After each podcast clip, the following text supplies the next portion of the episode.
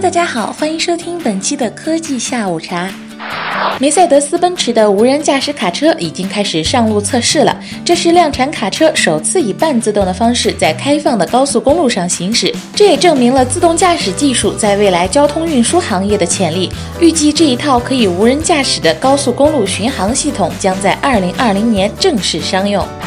为了保持互联网的健康，腾讯上线了一个新服务，叫做万象剑皇智能识别系统。至于这个系统的用途嘛，光看名字，大家应该就知道是干什么用的了。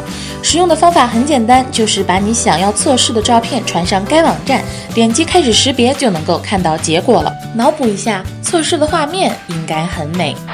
虽然索尼手机业务堪忧，但是对于索尼可能会放弃智能手机业务的说法，索尼公司正式发表了官方声明。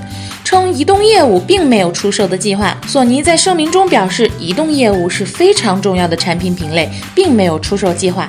至于移动业务的转型，也会在二零一五年内完成。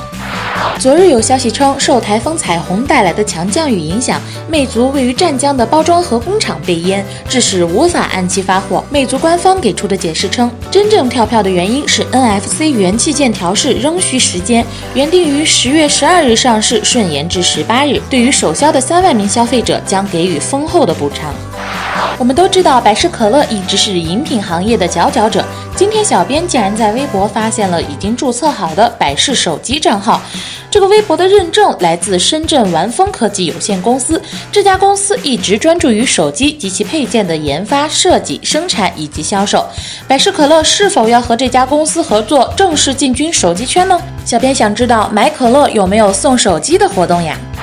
摇滚音乐人汪峰创立的飞尔耳机将于十月二十日在北京七五幺 D Park 正式发布。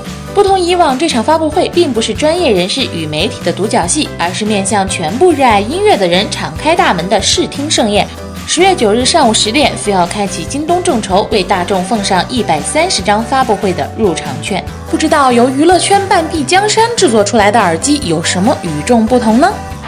本期的科技速读早报到这里就要结束了，我们明天见吧。